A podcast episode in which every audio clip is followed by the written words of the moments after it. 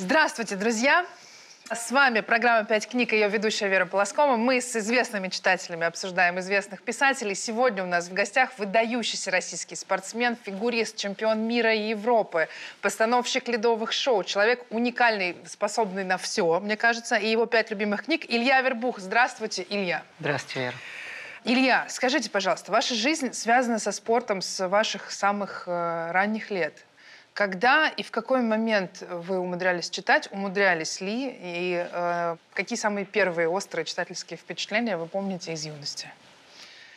А, кстати, времени-то было достаточно, потому что я родился в Перово, и э, дорога в Лужники занимала примерно час на метро. По пути. Книга как раз была вот этим возможностью еще что-то увидеть, кроме бесконечного льда и бесконечных э, тренерских э, задач. А вы сейчас, вот мы э, находимся в библиотеке, где невероятное просто средоточие э, бумажных книг. Вы читаете бумажные сейчас книги или ездите с читалочкой? Я сейчас скажу страшную вещь. Я вообще слушаю книги. По крайней мере, э, это хоть половинчатый Вам на номер. слух также легко воспринимать текст, Вот я как, могу, и, как да. глазами. Это большой подарок. Да. Не каждый может этим похвастаться.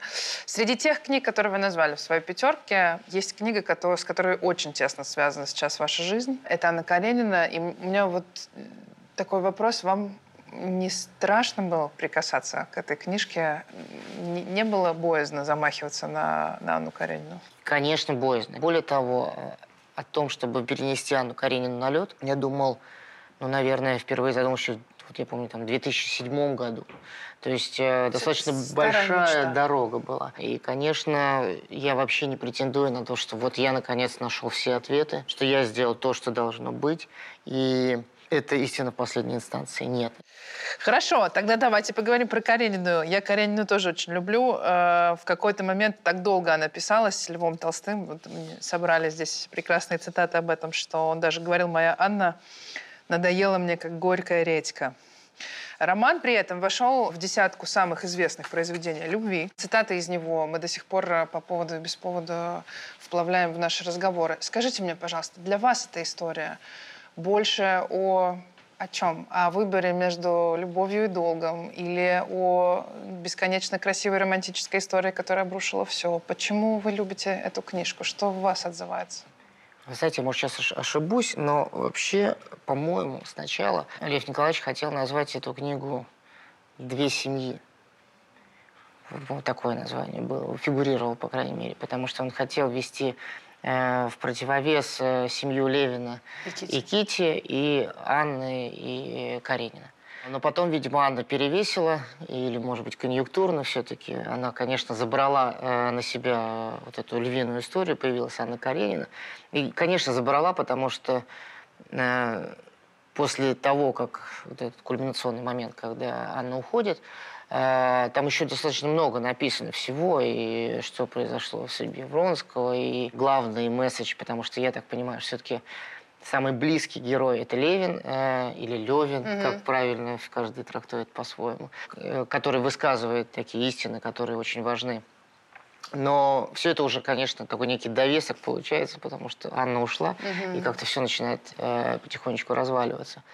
А для меня, но я постарался именно, если мы возвращаемся и к спектаклю, и к себе, попробовать противопоставить вот эти, вот эти, вот эти так, две семьи, ну, если так можно сказать.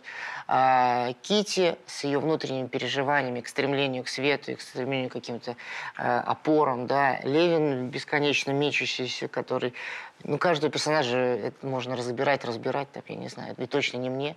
Эм, И при этом Анна, которая бросается, где-то она, в ней два начала, и мужское, и женское. Она говорит, где-то мужское «я хочу».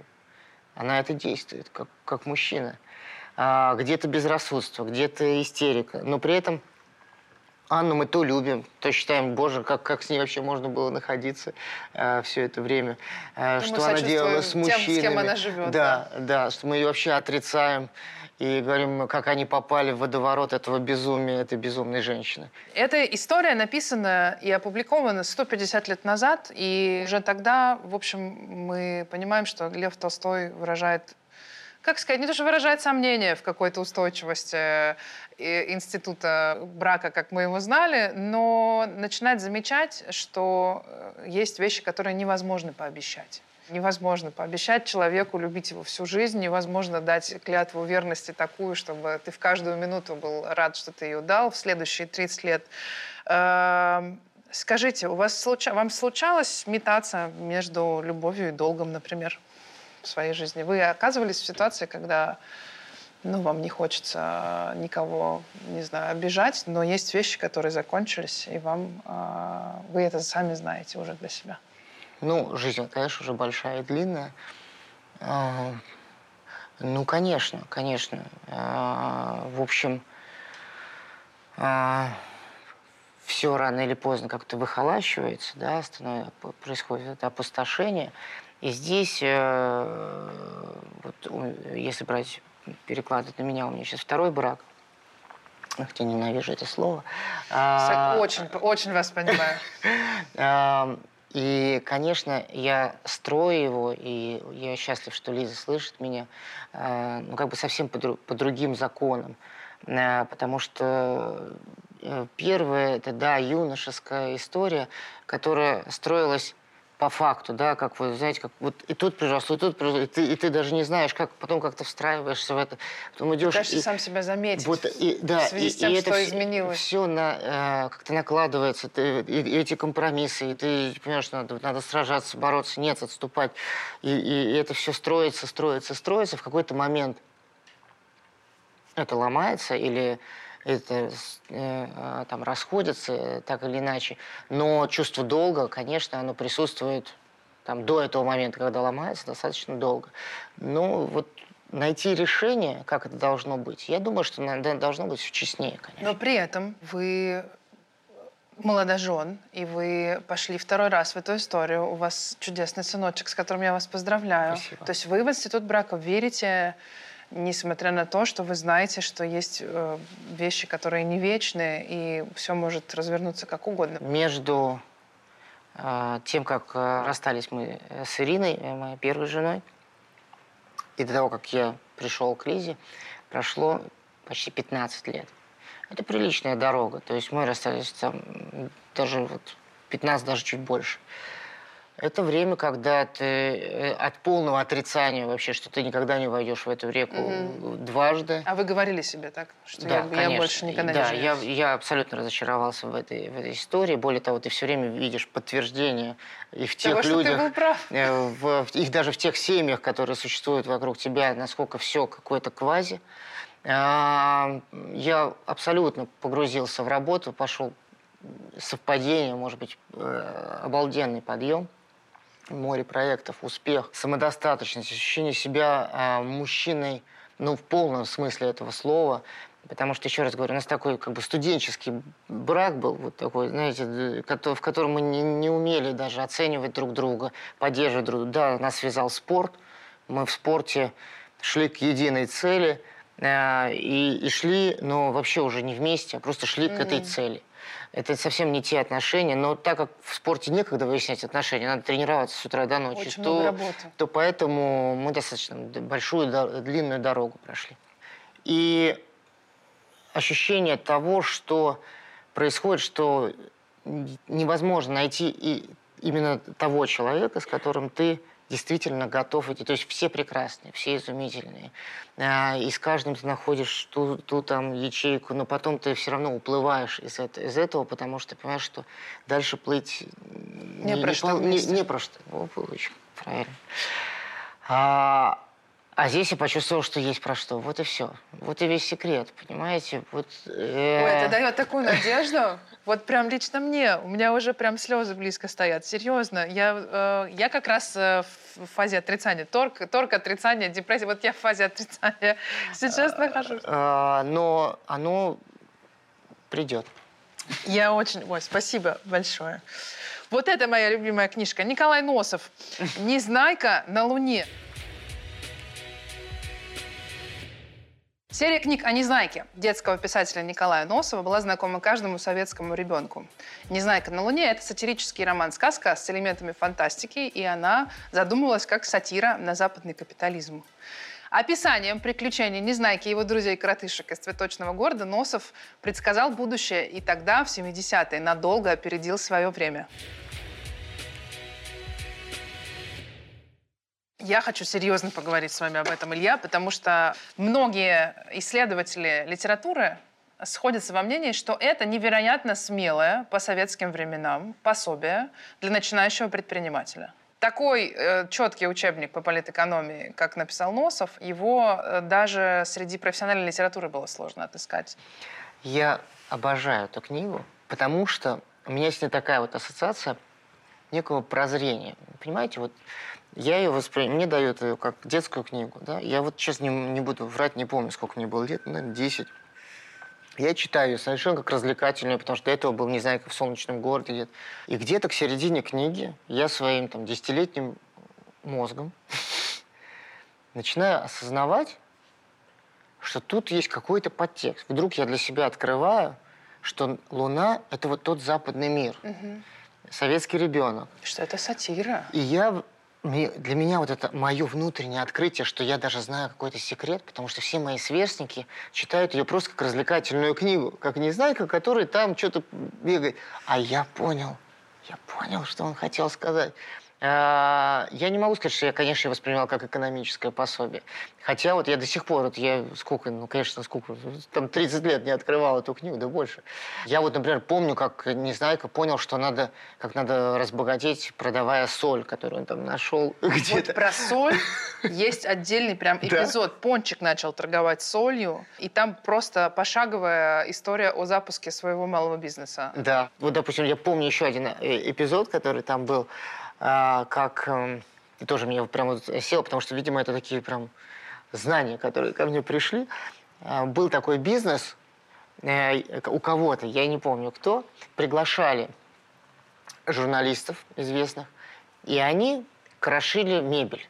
Угу. Все разбивали и уходили. Видимо, это такой психологический стресс.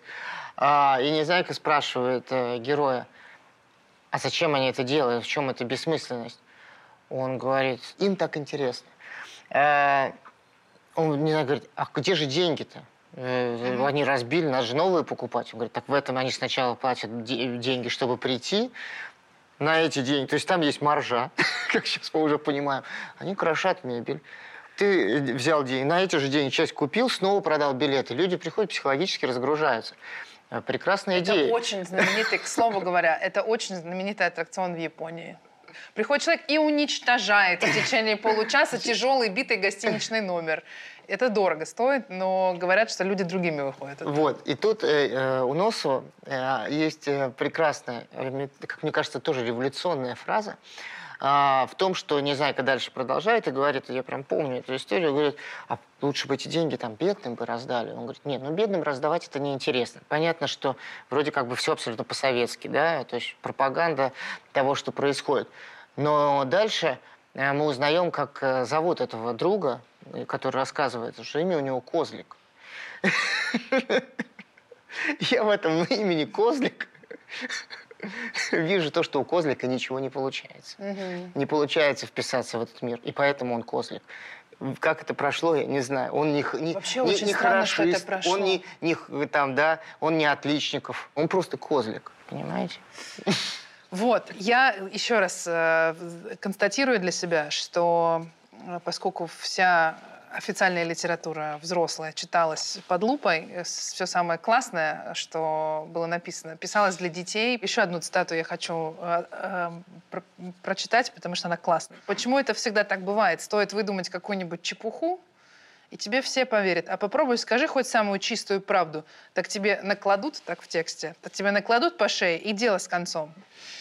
Как вы разрешаете проблему публичности и личного пространства в своей жизни?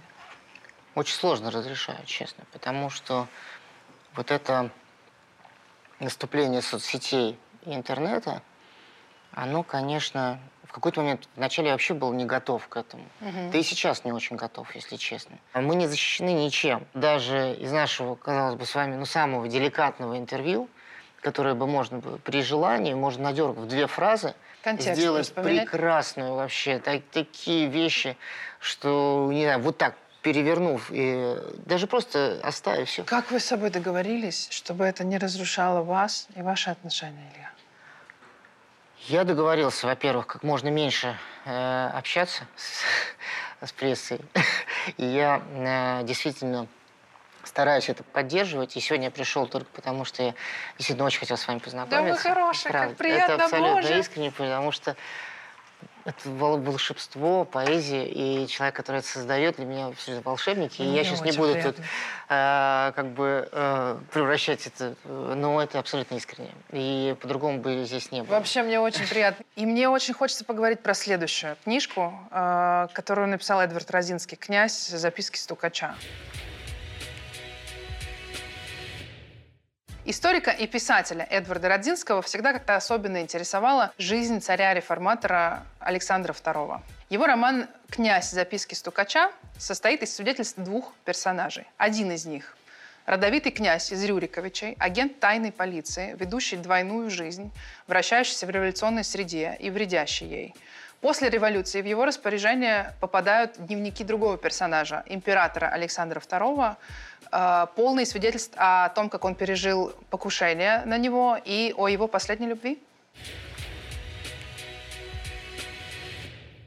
Меня привлекла эта книга тем, что, во-первых, там история начинается все-таки с Александра Первого.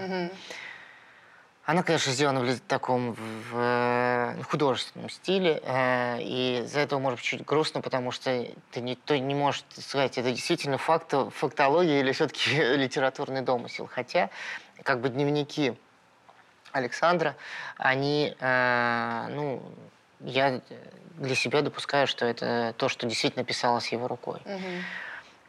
Но интересно именно вот то, что Александр I, который был достаточно ну, авторитарным и жестким правителем, и очень много таких его фраз, и при этом какое уважение во всем, при этом смех над ним в Европе, который он освобождал и для которого очень много сделал всего, как Европа предавала его не единожды, э, когда надо было расправиться с Наполеоном, стравливая и все равно считая вторичными Россию, очень много перекликания происходит здесь, что они все равно нас не принимают, при том, что он очень хотел быть именно мессией для Европы. А Александр II уже начинает как раз либеральную историю. Он начинает играть в эту и давать все больших и больших э, Надежд. э, надежд. И это людьми воспринимается как слабость. Почему-то вот эта история в России, как только мы начинаем немножко давать больше демократии, это воспринимается не как сила, а как поражение. слабость, как поражение. Власть всегда развращает человека, Илья? Большое влияние и большая власть всегда не оставляют ничего от человеческих качеств? Или есть редкие драгоценности исключения? Мне кажется, что... Ну, надо же опираться на себя. Я, у меня никогда не было, никогда не было власти, никогда не шел работать э, в госструктуры. Э, Хотя, конечно, такие предложения бесконечно поступают и поступали. Поэтому я не могу сказать. А так, ну что в понимании власти, да? Ну вот, э, а если у вас, вот вы, вы, вот вы стоите, э, и вам выдано оружие, да, вы охра- охраняете, вы же уже чувствуете все равно внутреннюю уверенность в себе. Что такое, а что такое Где история? та тонкая граница, где ты превратишься после этого в преступника? Ну, Да, и, кстати, вот еще вопрос. Семь покушений. Ну, то есть человек понимал, что им, наверное, очень недовольны люди. Террор вообще как способ взаимодействования народа с э, властью и обратно. Это оправданная форма или все-таки что угодно, только чтобы люди не убивали друг друга? Вы абсолютно второй, ну даже, я даже думать не буду. В любом случае это исключено. Это, ну, это просто недопустимая история. Э, И мне кажется, как раз на примере этих бесконечной, ну и главное, этой революции, а, которая нас отбросила, вообще завела по моим, по мне в тупик. И недопустимая история. Не, все должно быть эволюционно. Дайте России развиваться Вы монархист, эволюционно. Вы монархист? Я не монархист, я за эволюционист, вот так Вот, скажем. отлично. Я за то, Еще у меня есть очень чтобы классный все вопрос. было эволюционно. от э, редакции. Ледовые интриги похожи на дворцовые интриги? все интриги одинаковые. Все похожи, да, все интриги имеют один они корень. еще? У них есть а, несколько правил, да, дружим против кого-то одного, Да. потом дружим с тем против третьего. Вот и все интриги. Я счастлив, что я никогда не принимал участие ни в каких интригах, не потому что это бравада, потому что, ну, как-то меня не вовлекали, видимо, потому что, может, не чувствовали такой силы. Ну, не знаю, привлекают же таких сильных, которые могут решать, а когда он все время эволюционный, кот Леопольд, давайте жить дружно. Ну, То зачем есть он вы нужен приходили, вы приходили как миротворец всегда в э, ледовые интриги и говорили, ребят, давайте вот Нет, хотя я бы на это старался- время Я перестанем. старался всегда, да, конечно, э, всегда есть столкновение характеров. Я давно работаю с чемпионами, которые... Каждый чемпион, человек чемпионского характера не может быть не чемпионом. Я по-прежнему считаю одним из своих достижений как продюсера, что мы уже 18 лет идем вместе. Это коротко о том, что интриги всегда разрушают э, большой крепкий дворец монархии. А люди, когда действуют вместе, им удается построить э, крепкие Да. отношения и Абсолютно. предприятия. Это очень правда. Это большая правда. Это одна из моих любимых книг, перечислена в этой пятерке, и это Эрнест Хемингуэй «Старик и море». «Старик и море» — последнее известное художественное произведение Хемингуэя, опубликованное при его жизни. Книга рассказывает о старике Сантьяго, кубинском рыбаке и гигантском марлине, которого он добыл в открытом море и пытается доставить на сушу. В 1954 году Хемингуэю была присвоена Нобелевская премия, в том числе за повествовательное мастерство, в очередной раз продемонстрированное в «Старике и море».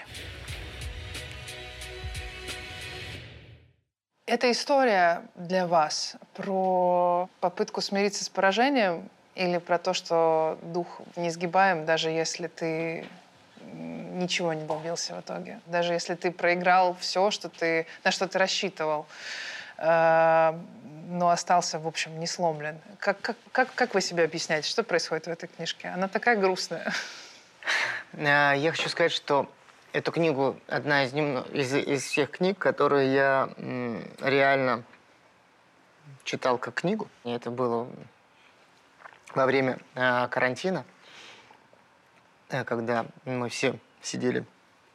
У нас появилась небольшая передышка. Сидели То есть э, вы только что домам. ее перечитали вот Да, назад? она прям очень хорошо мне понятна. Я хотел, перечитав ее, понять, что вроде как бы понятно, что истина ну прям вот поверхностная. Вот кажется, что вся философия, вот она, вот она, ну тебе прям вот вот кладут, вот вот вот вот вот рыба, ты будешь за нее бороться, ее потом по дороге съедят, да, из чего ты вытащишь и вытащишь, ничего не вы, и То есть тут как бы такие ну, очень такие азбучные... э, то есть, если бы я когда не знаю, какую параллельно читал, для меня бы это было бы открытие. Но сейчас, конечно, ты читаешь это такие какие-то азбучные, азбучная философия, я бы так сказал. Но при этом в этой азбучности есть еще второе, вторая глубина, которую можно разбирать бесконечно, мне кажется. Думаю, может, это про движение, про то, что счастье вот в тот В момент процессе, в процессе. а не в результате. Да, Вот наверное, мне тоже так кажется. наверное, вот туда, туда. Мне кажется, он не знал, как он был счастлив, э, пока не вышел за этой рыбой.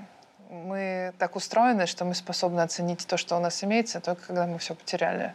Еще мне очень импонировало в этой книге финал. Понятно, что тогда мы все ждали, ну вытащит эту рыбу, не вытащит и так далее. И она обглодана, и старик устал, и от усталости уснул. И по всем, как мне кажется, драматургическим э, законам он должен был тихо умереть. Умереть в этой лодке. Но вот, наверное, в этом вот талантище, что никто не умер. Да. Старик проснулся, И с этим Мальчик тем- сидел рядом, и, и не было вот этого нагромождения страдания. чрезмерных, то, к чему тяготеем мы здесь, в России. В Нобелевской речи, которую Хемингуэй прочитать не смог из-за болезни, э, он признавался, что творчество — это одиночество. У вас совсем не одинокое ремесло, но вам случалось э, обнаруживать, что ваш замысел или вот какой-то процесс, его вообще ни с кем нельзя разделить. Я, конечно, очень люблю тишину, и Лиза тоже часто говорит, давай просто, мы сидим и просто молчим. Мы хотим помолчать друг с другом в тишине. А, это не одиночество как раз, конечно, это другая, другая тишина. Но тишину я очень люблю. Мгм. Я даже, наверное, сказала, вот одиночество, наверное, это такое немножко опять бравада и кокетство. Я вот такой одинокий. э, сидящий при луне э, или на закате, на восходе, ну, бродящий. Это все такое сам собой. Театр, театр одного актера. А вот тишину я действительно люблю, она возникает из, из, из пустоты. И... Это самое творческое состояние посидеть, помолчать. В, в нем приходят все важные озарения. Нет. Это просто хорошо. Так, вообще а, принято. А, а творческие, вообще а творческие принято. озарения ко мне приходят только в процессе, когда я, когда я много работаю. Ну, то есть вот я прям изматываю себя мыслительным процессом. Вот у меня так происходит. Я не жду озарения. И вот э, там, ну вот сегодня Вы не то. прорубаете руду, я и в просто момент копаю, рубинчик да, находится. Вот, вот, ну даже вот, если даже, да, вот эти там рубинчики э, и в ледниковом периоде, все равно для меня это первую очередь, э, как бы это там странно не звучало, хотя это телевидение, э, там Первый канал, э, конвейер и так далее, поиск этого рубинчика даже в каждом номере. Вот абсолютная такая задача. И я Конечно, не всегда справляюсь. Конечно, я потом в себе там вижу. Но я в тот момент я честно верил, что я нашел. Цитата из «Старика и моря». «Человек не для того создан, чтобы терпеть поражение. Человека можно уничтожить, но его нельзя победить». Вам случалось себя чувствовать побежденным, Илья? Ну, наверное, не в таком понимании. Нет, побежденным, честно, нет, не буду я кокетничать. Но мы, вот мы, тут я уже за спортсменов, закален. Дети, которые занимаются спортом, они постоянно находятся то там, то там. Они привыкли проигрывать. То есть для них ничего страшного и катастрофического нет, э, потому что ты там с 5-6 лет все время в соревнованиях ты можешь себя найти вот здесь в турнирной таблице, здесь. Ты, ты сегодня... Это такое сплетение факторов это каждый бесконечно. раз. Ты уже привык, что ну вот так будет. Поэтому и это такая бесконечная тренировка к этому, потому что сразу вот вывалиться на Олимпийские игры невозможно. Угу. Не справиться психологически человек нево... ну, не, невозможно к этому прийти. А вот это, это как, тоже как тренировка. Согнул спину, разогнул спину. Поэтому вот такого поражения, что вот все, я не испытывал. На все можно сказать философски, да, если смотреть глобально, в библиотеке мы говорим о спорте, то там главную свою медаль для любого спортсмена это олимпийское золото. Я не завоевал, да. И, в общем, можно, конечно, всю жизнь жить с ощущением неполноценности и желания доказать во всех. Но это вообще не так. Ну, вот я не знаю, ну, вообще не так. Ну, да, произошел, это перелистнули страницу, я выдохнул. С другой стороны, на Олимпиаде, заняв второе место, мы показали вообще лучший результат в своей жизни, до этого, будучи там третьими на чемпионате мира. Ну и прекрасно. И я себе абсолютно чувствую в этом самодостаточность полную. Висит прекрасно, мне вообще серебряный цвет нравится больше, чем золотой. Ну, он как-то более интеллигентный. Мне честно кажется, что э, не ко всякому суперчемпиону жизнь бывает так щедра, как к Илье Вербуху. У него столько всего потом еще произошло, потому что есть карьеры, которые и жизни вообще, которые на этом заканчиваются, на олимпийском золоте. Больше ничего интересного с человеком не случилось. Ну, а мне кажется, Илья, с вами самое интересное началось после Олимпиады. Я не совру же, если это скажу. Я смотрю, и это ну, просто очевидно, да. что человек нашел самое главное дело своей да. жизни — к которому его долго готовила очень интересная, извилистая судьба. Мы переходим к нашей последней книжке, и это Джордж Мартин «Игра престолов». В 2011 году вышел первый сезон сериала «Игра престолов». Тогда далеко не все знали, что книга, по которой он снят, написана за 15 лет до этого американским писателем Джорджем Мартином. Недаром первого места в списке бестселлеров по версии New York Times роман достиг именно в год выхода сериала. В центре произведения три основные сюжетные линии. События, предшествующие началу династических войн за власть над континентом Вестерос, надвигающаяся угроза наступления племен одичалых и демонической расы иных, а также путешествие дочери свергнутого короля в попытках вернуть Железный трон. Вообще, не все знают, что Джордж Мартин написал свою великую книжку лет за 15 до того, как ее экранизировали. И она как-то себе жила, а потом вышел э, первый эпизод, и в этот год, когда начался сериал, в 2011 она стала каким-то сумасшедшим, безумным бестселлером. Э, что с вами случилось раньше, книжка или сериал? Я думаю, что сериал, конечно. Конечно, сериал. Но при этом вы называете книжку. Почему она классная? Что вам в этой книжке нравится? Тут вообще другая история. Если все то, что мы говорили с вами э, до этого, это все мое, да, это все рассуждения, философия, разные взгляды и так далее. Я э, вообще не люблю жанр фэнтези. Вот я его вообще не понимаю.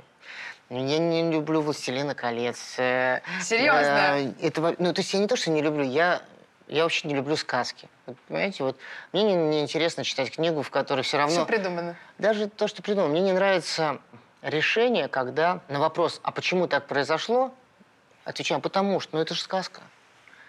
Вот в моем мозгу как бы вот нет Должна этого, быть логика нет, во всем. Да, нет этого допущения. Причем вроде как бы я, в общем-то, творческий человек, должен, наоборот, в эти миры погружаться. А я вот не могу погрузиться. Мне, ну вот, я честно в этом признаюсь, не хватает ни в сказках, ни в фэнтези логики, почему есть же какие-то законы, по которым все-таки это не может произойти. Поэтому я погрузился, можно сказать, вот так вошел в сериал «Игра престолов» через, конечно, телевизионную картинку. И через какое-то время, не сразу, потому что я все равно не могу сопереживать этим героям, которые в какой-то все равно полусказочные. Но увидев в этом все-таки, опять же, как и в «Незнайке на Луне», э, историю, что это, в общем-то, проекция на наш мир, поняв, что опять же, есть все-таки тогда в этом смысл, есть философия, есть понимание, как, как э, государство... Там очень логично. Э, да, где государство... И тогда я, я вошел, и, и тогда я этот мир понял. И я в него влюбился, и мне э, захотелось дальше развивать и посмотреть все-таки и первоисточник, и как это все происходило. Вот мне нужно было пройти вот эту дорогу, чтобы увидеть смысл, для чего я это читаю. Довериться тому, что Да, все это исполнено какого-то внутреннего, на самом деле, закона. А кто вас, ваш любимый персонаж в книжке? Или, может быть, не знаю, набор персонажей? Ну, наверное, Если бы вам нужно было всем... сыграть кого-то, если бы вас позвали в «Игру Ой, я был престолов» бы Старком, да. и сказали, Илья, вот скажи, кто ты из них? Мы тебе любую роль дадим. Ты можешь кого хочешь выбрать. А, Я вот себя как-то вообще не, не олицетворял с ними. Ну, ну, давайте я бы все-таки был северянином. Северянина. Да, давайте туда, потому что, ну, во-первых, это все-таки какая-то ассоциация с Россией. Потому что я с севера, что ли, да? А, ну, потому что все остальное такое было все-таки какое-то... а, кич какой-то в этом во всем был. Но вот тут-то как раз интриги, предательства бесконечные, но очень логичные. А, в этом прям...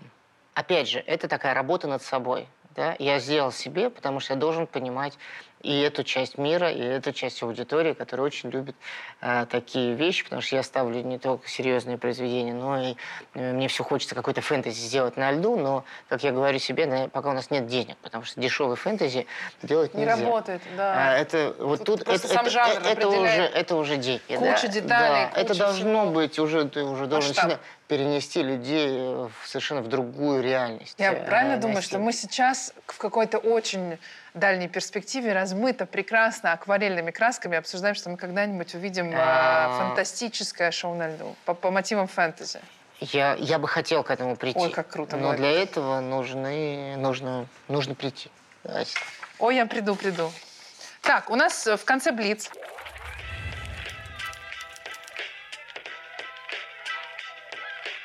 У нас есть пять вопросов из ваших любимых произведений, которые вы сами назвали. Вопрос от Льва Толстого. Если чувства уничтожены, если тело умрет, существования никакого уж не может быть. Мы, кажется, ответили сегодня, что может. Вы верите в то, что после того, как человек уходит, и чувства его выключаются в теле, все еще есть какая-то жизнь? Что-то, сознание, душа. Я думаю, что что-то витает, да. Так, вопрос от Николая Носова. К чему же богачам столько денег?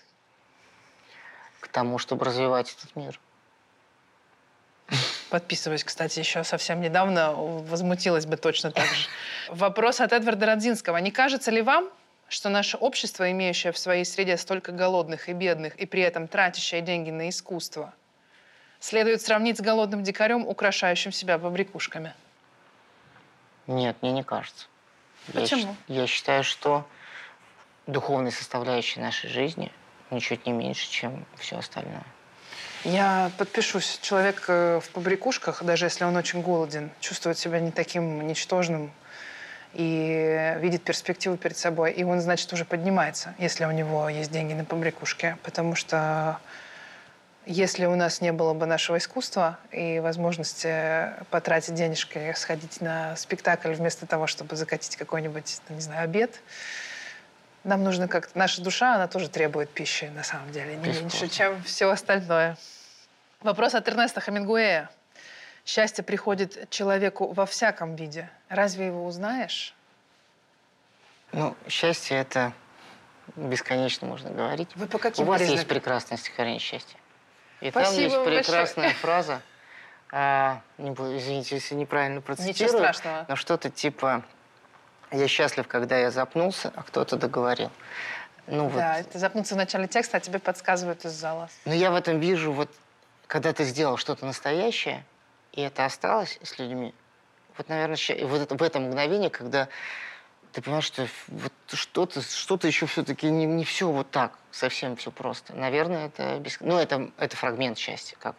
А какие еще бывают верные признаки того, что счастье, вот оно сейчас происходит с нами? С вами? Это только вот здесь. Ну, внутреннее состояние. Ты, ну, счастье описать невозможно. Ты, ну, вот на каком-то облаке, наверное. Ну, какие-то бескон... Это... Класс. То есть это случается с вами, вы это переживаете регулярно? То есть это не в А. прошлом когда-то было, и вы с, с высоты опыта вот можете проконстатировать. Вот в, это, в этом основная история, да, не вспоминать о, о счастливых мгновениях, не ждать счастья, а поймать его здесь сейчас. Причем оно не, это не в глобальности, оно в мгновении.